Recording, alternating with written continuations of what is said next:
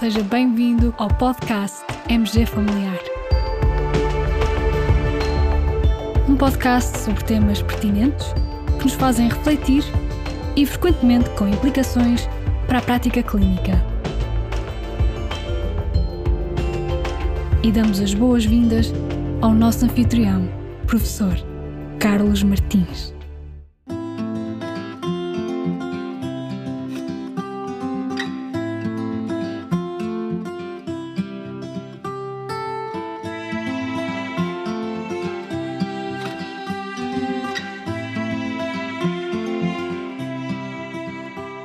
Imaginem 100 doentes com um sintoma novo na consulta de medicina geral e familiar. Os médicos de família, nessa consulta, avaliam a situação clínica e o seu pressentimento é que esse sintoma não corresponderá a uma doença oncológica. Esta percepção estará correta entre 50% a 75% das situações ou mais de 90% das situações. Caros colegas, todos nós, no nosso dia a dia, usamos o nosso instinto, a nossa intuição, o nosso pressentimento para tomar decisões clínicas. Aquilo que na literatura inglesa vem designado como gut feelings.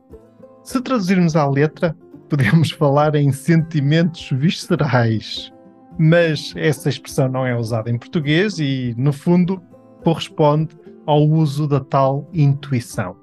Também é óbvio que a intuição pode variar muito de clínico para clínico, de acordo com a experiência pessoal de cada um, mas também é verdade que a intuição de um médico incorpora todo um percurso de aprendizagem e treino técnico-científico, e isso é muito relevante.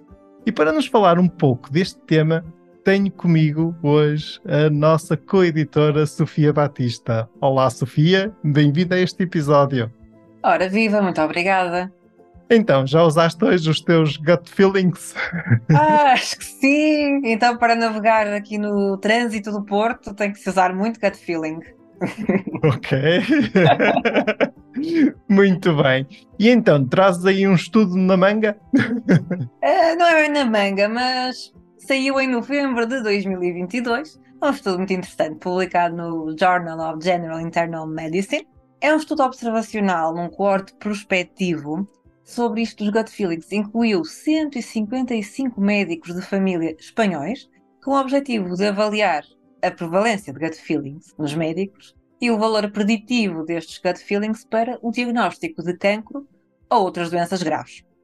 Então, durante pelo menos um dia de trabalho, os clínicos completaram um questionário, que era o Gut Feeling Questionnaire, relativamente a todos os pacientes adultos que trouxessem à consulta um motivo novo os investigadores depois seguiram cada paciente aos dois meses e aos seis meses após a consulta, revendo os registros clínicos dos cuidados de saúde primários e dos hospitais, procurando diagnósticos de novo de cancro ou de outras doenças graves. Pois é, colegas, estou certo que não imaginavam que existisse um gut feeling questionnaire. Pelo menos nós não imaginávamos e achamos tão interessante que decidimos partilhar o estudo convosco. E a que conclusões chegaram então estes investigadores? Ora, primeiramente caracterizando aqui a amostra dos 155 médicos de família, tinham idade média de 46 anos, 70,3% eram mulheres e preencheram um questionário relativo a um total de 1.487 pacientes. Os médicos reportaram ter sentido algum tipo de gut feeling, de pressentimento, em 97% das consultas, a maioria, 75%, correspondendo a um pressentimento positivo, que os deixava, portanto, confiantes em relação à abordagem que tinham feito do paciente, mesmo que não houvesse um diagnóstico propriamente dito. Uma sensação de alarme ocorreu em 22% das consultas, na presença desta sensação, ocorreu mais frequentemente procedimentos diagnósticos adicionais por parte dos médicos. Em dois meses, 4,6% dos pacientes tiveram um diagnóstico de cancro ou outra doença grave. Portanto, em síntese, a sensação de alarme dos médicos de família previu corretamente doença em um em cada oito pacientes, portanto, um valor preditivo positivo de 12%, mas a ausência de um pressentimento negativo estava correta em 98% dos casos. O valor okay. preditivo negativo de 98%. Exatamente. Então acabas de dar a solução do nosso quiz. Ou seja, Ainda não era para dar, não era para dar já. Sim, sim, era, era mesmo, era para dar. a ausência do tal pressentimento negativo estava correta em 98% dos casos. E, tecnicamente falando, isto corresponde ao valor preditivo negativo e significa que no nosso quiz a resposta correta era que a percepção dos médicos de família, no fundo, está correta em mais de 90% das situações.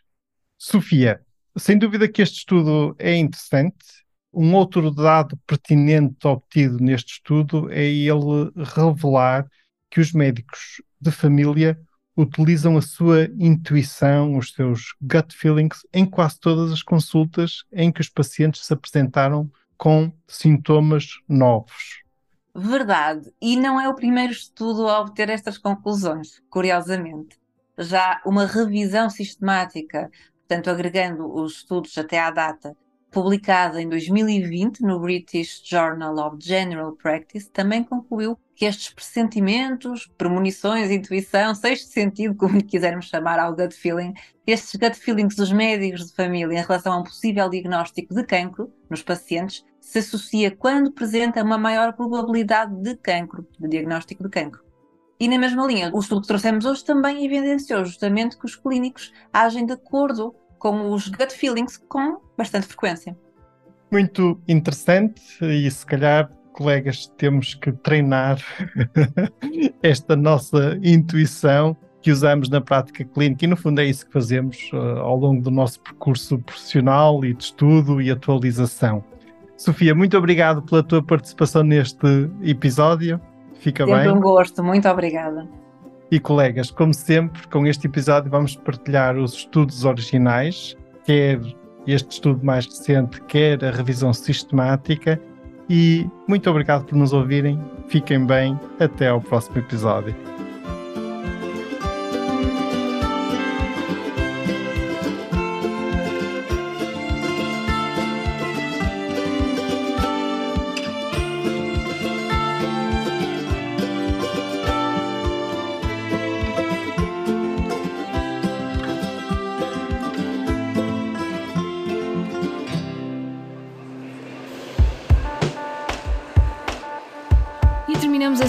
Edição do podcast MG Familiar. Muito obrigada por nos ouvir. Se desejar completar a sua leitura, muitos dos conteúdos abordados neste podcast estão disponíveis em www.mgfamiliar.net. Até ao próximo episódio.